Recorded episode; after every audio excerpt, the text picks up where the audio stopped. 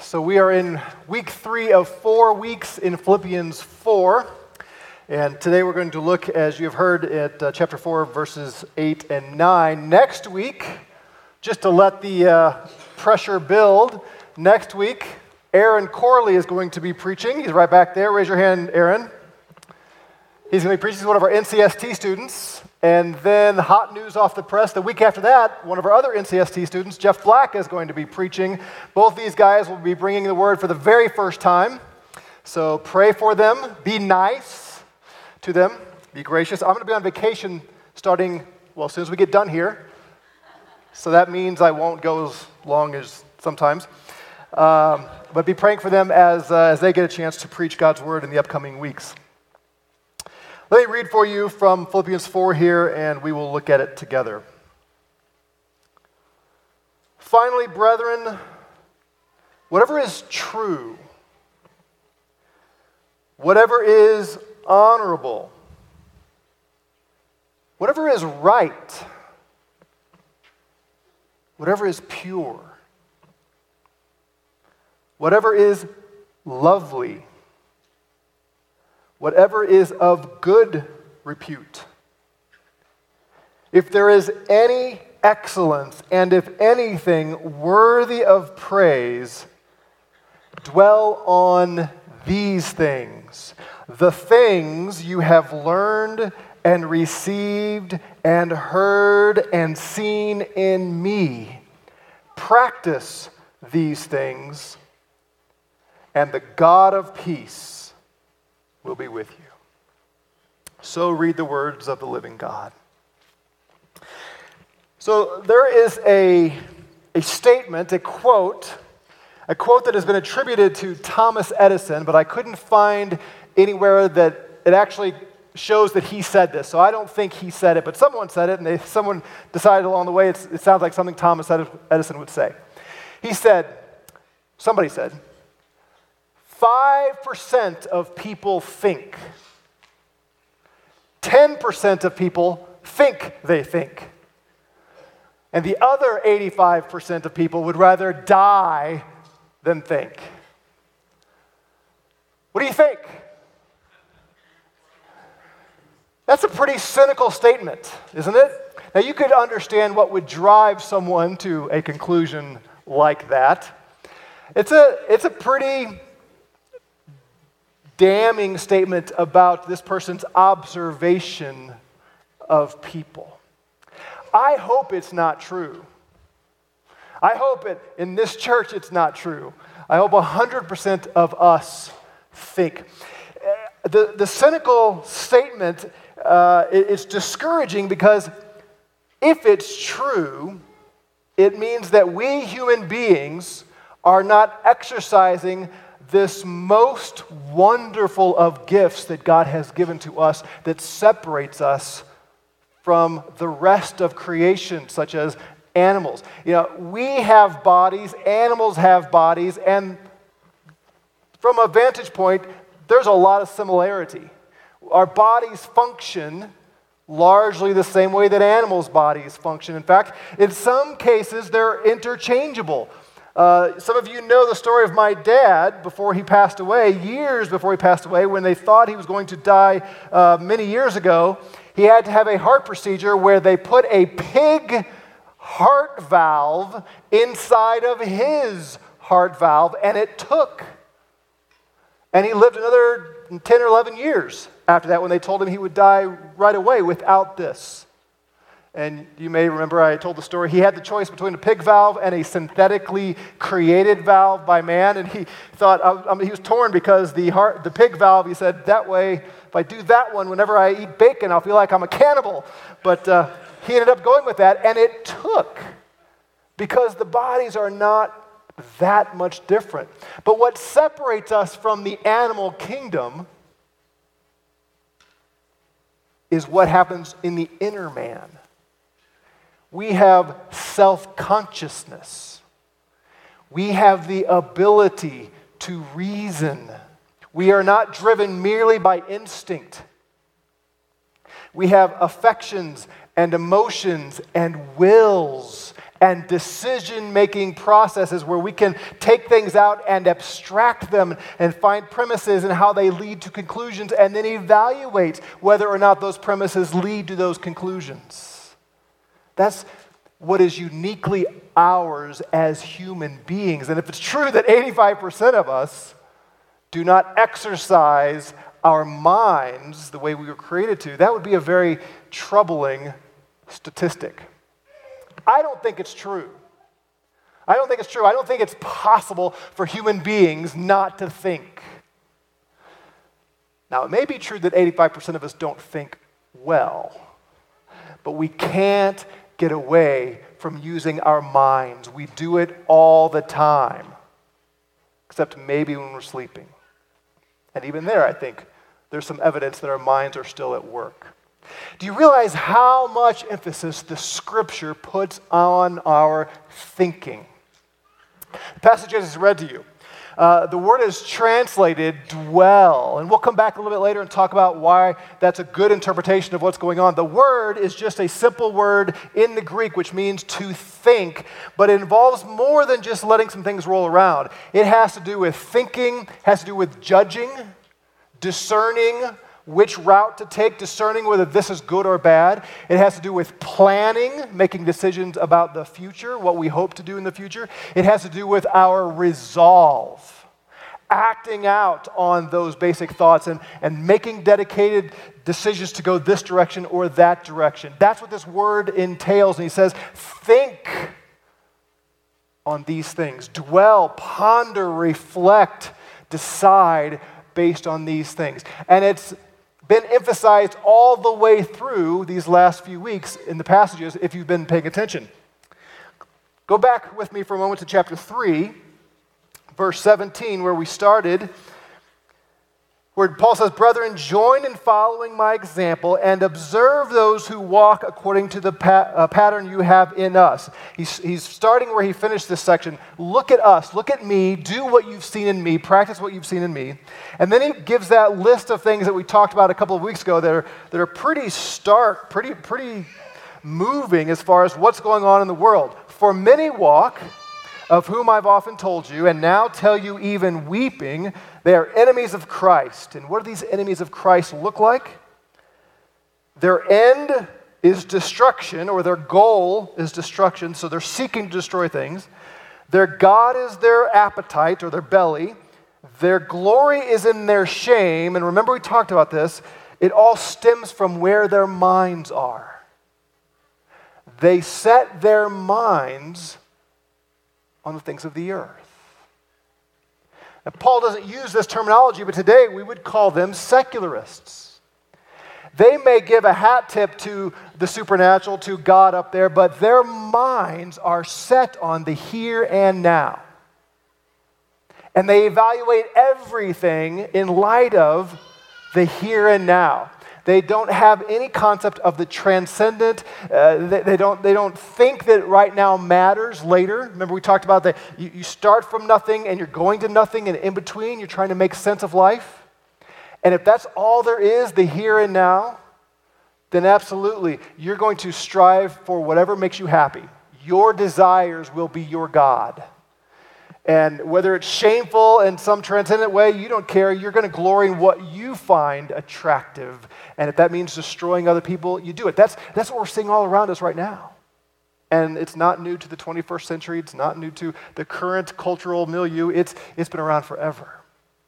And Paul says, they set their minds, they, they focus their minds on the here and now, but you, Christian, understand there is something beyond the here and now. We are citizens of heaven. Now, what that does not mean is, Christian, stop living in the here and now or don't care about the here and now. No, no, no, no. The whole point is live in the here and the now because you know your ultimate destiny and your ultimate hope and the ultimate meaning of all things is beyond the here and now. That should transform how we think and how we live. So then he gets into the first part of chapter 4. What are we to do in this culture? Stand firm in the Lord. Don't be pushed around by these secular thoughts.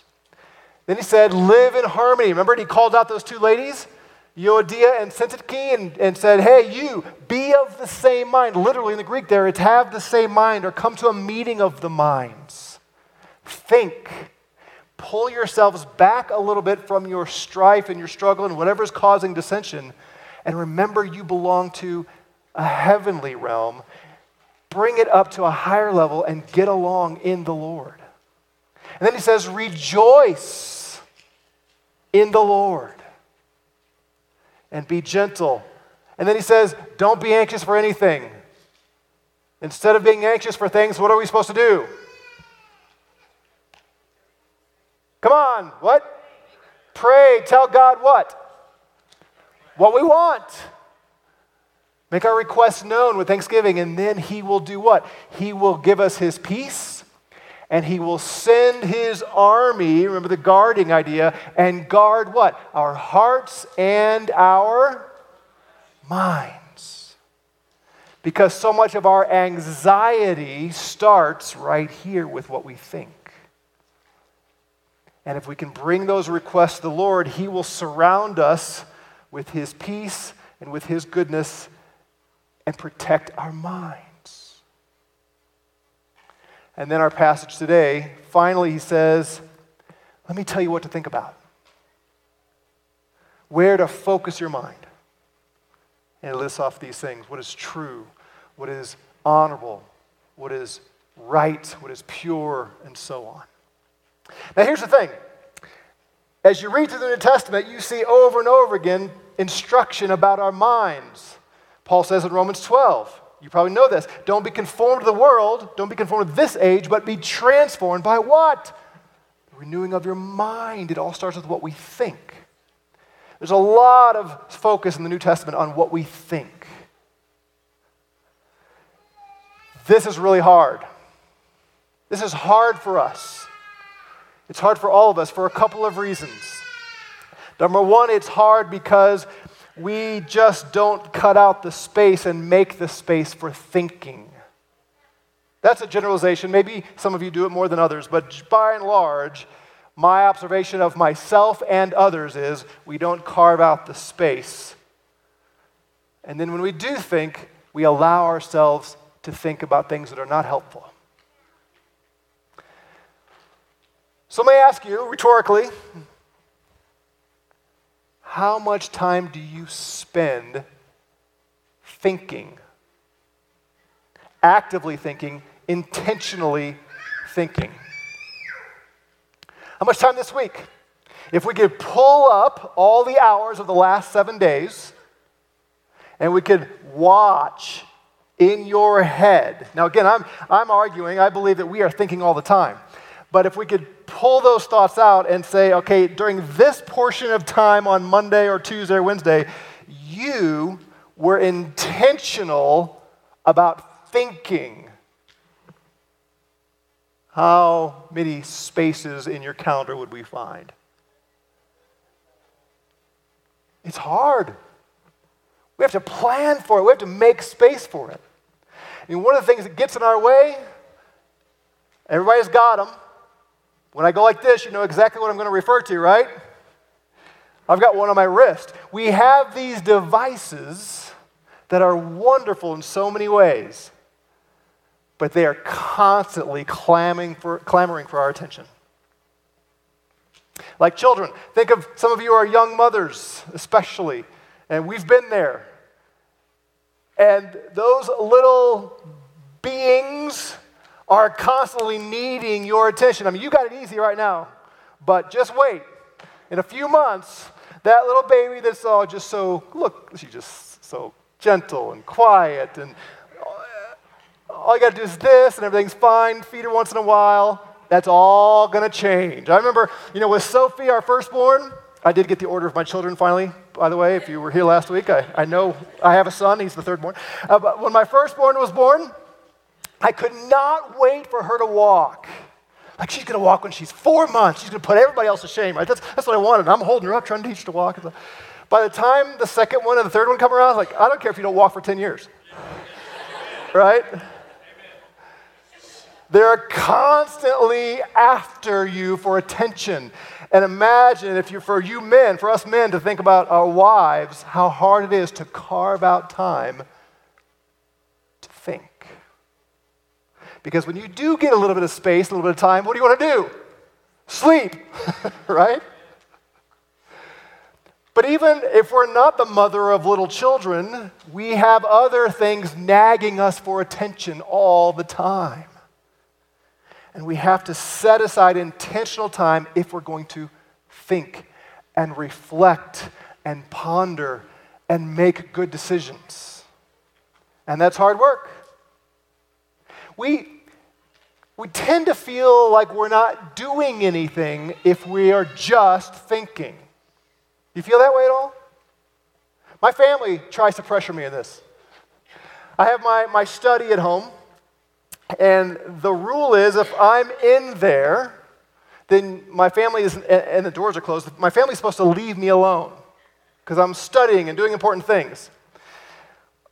Well, rules are made to be broken, right? So my, uh, my family, all of them will come and look. I mean, you can see from, from the other part of the house that the doors are closed. But they walk right up, and I've got the, you know, the panels with glass so you can see right through it, and they will look in. Like, are you doing anything? Like, that's why we made the rule. If the doors are closed, I'm doing. So if I have my computer open, they leave me alone. But if I am sitting there without my computer open and not a book in my hand, they assume something about me. What do they assume? I'm not doing anything. And they come right in and ask me questions. And I get more frustrated, confession time, I get more frustrated when I'm thinking and they interrupt me than if I'm typing emails or, or reading or researching or whatever, because that thought time is just, for me, it's that it's precious time. And when you, you know, you get those thoughts and you're really thinking through well and it gets interrupted, sometimes you're like, oh, I'm never going to get back there again. That could have been the world transforming thought I was having. This could change the church. This could change everything. And now it's gone.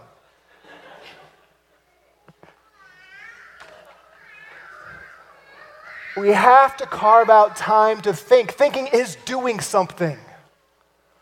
If I could communicate one thing through this entire sermon, it is that thinking is doing something, something that is vital for us as human beings. Now, I create my own temptations with this. I love to have input. I love to have I love to learn. I love to read. I love to listen to books. I love to listen to podcasts. And so I go on, you know, a three mile walk almost every day, and I drive around a lot, and I'm constantly bringing input. And you know me, I was a music major. I love music, but I, I have to really be intentional about making time for music because I really love to learn. I love to know what other people are thinking. But you know what I'm not doing when I'm listening constantly or reading constantly to other people's thoughts? I'm not thinking. It's kind of like if, if you make ice cream, which I would encourage you all to do, when, you know, if you just had ingredients being poured into your bowl nonstop cream, sugar, vanilla extract, chocolate, whatever other ingredients, if you just nothing but pouring in ingredients forever, you have no ice cream. You have a mess. You have a big pile of nothing. You gotta let it stir for a while, a long while, and then you gotta put it in the freezer and let it sit. We have to do the same thing with thinking. There's a time, even, keep me in context here, even when it comes to reading the Bible, how easily do we go through and we put our eyes across the words and then we check the box, yep, did my devotions, and we get on about life. We grow far more if we read the words and then set the book down and say, what does this mean? What is the truth that God has revealed in what I just read. That requires time. That requires not going anywhere else in our thinking and just sitting in the truth that we've just read. It's hard work to set aside time. And we are so easily distracted. Some of the distractions we create on our own, some is just our minds are not trained to be focused. I mean, you've heard all the jokes about the attention spans being reduced. And they're jokes because we know they're somewhat true. They're, they're sort of cliche because there's some truth to it. The seven minute attention span or whatever. We have to retrain our, th- our thinking, retrain our minds to meditate, to reflect, to ponder.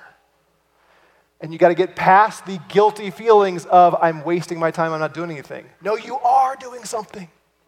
You're doing what God tells you to do. You are thinking. So you, you make the time.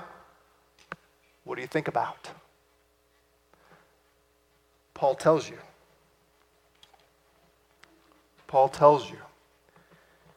Whatever is true, honorable, right, pure, lovely, of good repute, anything that is excellent or worthy of praise, dwell on these things. That's why the NAS here translates it dwell.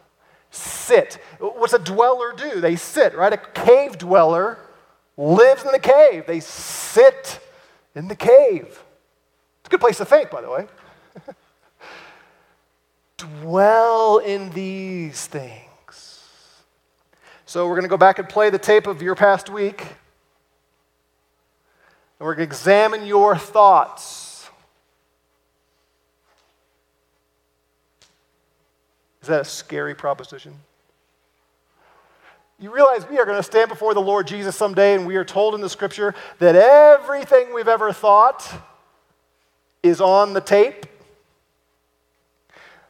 When you think about Judgment Day, Judgment Day is going to be a really long, long day. Because every thought you and I have had is there.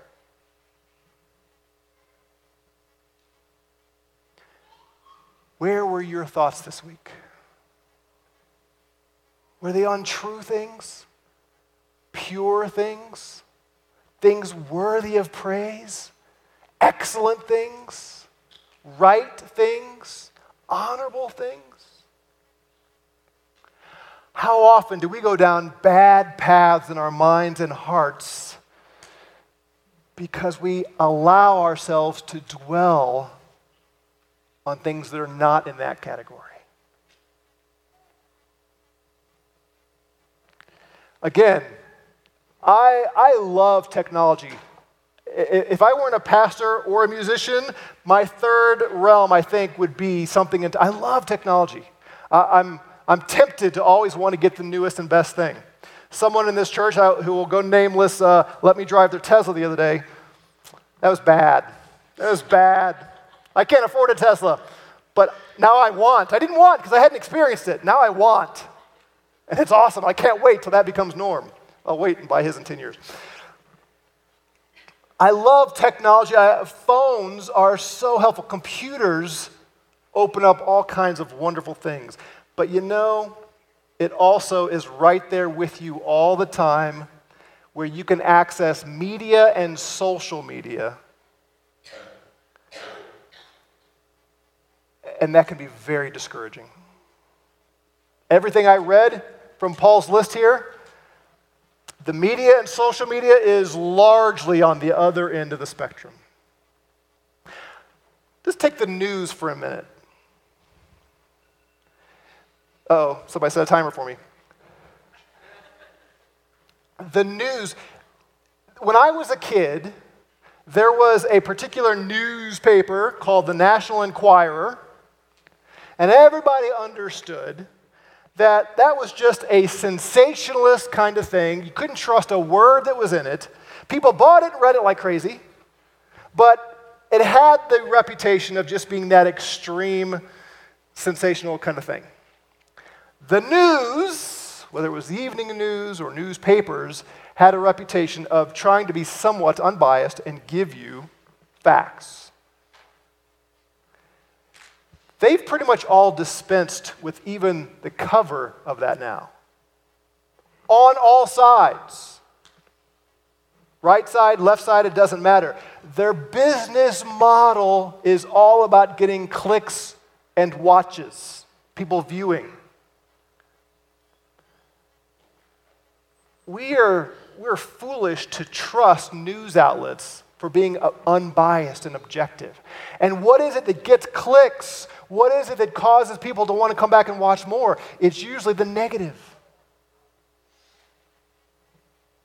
Paint things in such a way that's going to alarm and alert people and, and create that sense of panic or, or get them worked up. And we are so easily drawn to those kind of things. Well, what happens when we allow our minds to dwell on the things that are false, fake news, which is so, such a popular term right now? We allow ourselves to think about the things that are dishonorable and wrong and of bad reputation and not worthy of praise, but worthy of shame and condemning. When we allow ourselves to sit in those things, it does not promote righteousness and hope and joy and peace. It promotes all the opposite of that. One thing that I've observed as I've talked to people and counseled people who struggle with, with discouragement, depression, those kind of things, is when we get in those places, we are drawn to others who are also down and discouraged. We, we, we want some empathy. We want to, to know that we're not the only ones. And there's some, some comfort in that at times. But if you spend most of your mind and, and your attention with other people who are in the same struggle, neither of you are going to get out. I, I, I can't help somebody out of a pit if I'm in the pit too. We have to seek out help from those who can point us in, the, in a better direction because they're not struggling with the same thing. And, and I just picked out a couple of things. No matter whatever our struggle is, whatever it is that you're, you're challenged with right now, you have a tendency to want to feed that with other people who are struggling the same thing. I tell uh, guys all the time in accountability groups, for instance, especially when it comes to the heart issues and lust and that kind of thing. I said, the last thing you want if you struggle, for instance, with pornography, is to find an accountability partner who also struggles with that they can't help you. Obviously, they can't help you. You want someone who's not dealing with that particular struggle because they can help pull you out. Well, if we surround, if we, if we sit and dwell on the things that are negative and discouraging and down, then it makes perfect sense why we would continue to struggle and be negative and down and frustrated. Friday night, for those of us who were here uh, for the American Gospel presentation. Really great movie. For those of you who weren't here, you should watch it. Watch it as families. It's really, really good. There was a clip from our, uh, of our president, and he made, uh, as, as is contrary to his nature, he made some very bombastic statements. And at one point, somebody was asking him about repentance, and he made the statement I, I, I, don't need to repent. I try not to do things I need to repent of. Yeah, okay. And, and he's very positive in his outlook on things. Now, if you only, if you only uh, hear his enemies describe him, they focus on all the, the when he attacks the, the left and that kind of thing. But I don't know that I've ever seen a national leader in my lifetime who speaks so often of hopeful things, of positive things for the nation. Well, there's a reason why he does that. He knows the people who really endorse him, they want to hear that. Well, why is he doing that? Well, he said it in this video. His pastor, when he was younger, was Norman Vincent Peale. How many of you have never heard of Norman Vincent Peale? Good, I promise not to embarrass you. He was huge a generation or two ago. He wrote a book called The Power of Positive Thinking. yeah, no, oh yeah, no, I know. Yes. Someone has said that Paul is appealing and Peale is appalling. Yeah. it sold, I forget now how many zeros, how many numbers of copies, millions. It, it's, it's one of the perennial bestsellers. Why? He got this much uh, right. I can't say right. He got in the general direction of rightness with his thesis that we should think positively. The problem is, and all of his disciples, it becomes humanistic, it becomes self creating. I can create my own reality. If I just think good thoughts, I can make good things happen. And basically, you become God.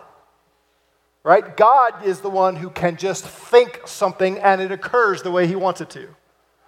And that is now passed on to us, and we say, I'm just going to believe it. I'm going to have positive thoughts. I'm not going to let any negativity enter my head and my heart, and life is going to be good. It's blasphemous and heretical and idolatrous. But there's one element of it that is close enough to what the scripture teaches that people get it all confused. And here's what we need to draw, not from Norman Vincent Peale, but from Paul and the rest of the New Testament. If these people who have basically abandoned the truth of God can live life thinking about things that are right and true and good and hopeful and so on, how much more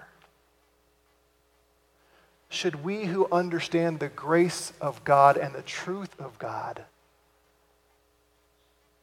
think about what is true and what is right and what is pure and what is excellent? How much more? Because we know the truth. We know what we've been saved from. We know the truth is we deserve eternal wrath from God. And that God loved us so much, He sent His Son to die on the cross to take our punishment.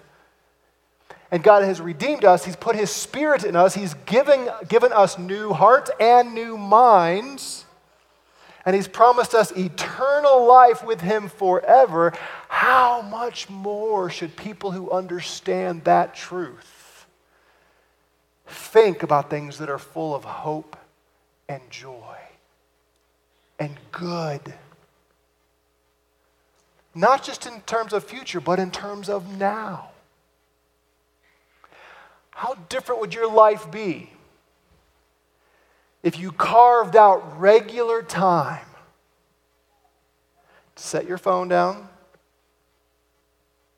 put the books down, shut the door, put a warning sign on the outside of the door,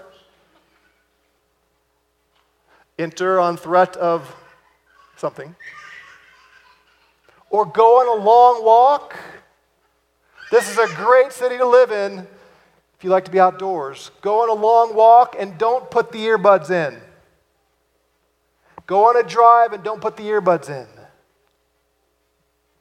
And decide to think about good things. And evaluate what is going on there out in the world based on what is true, not based on what somebody else said. Whether it's me, or your parents, or a really great book, what does God say is true and right and excellent?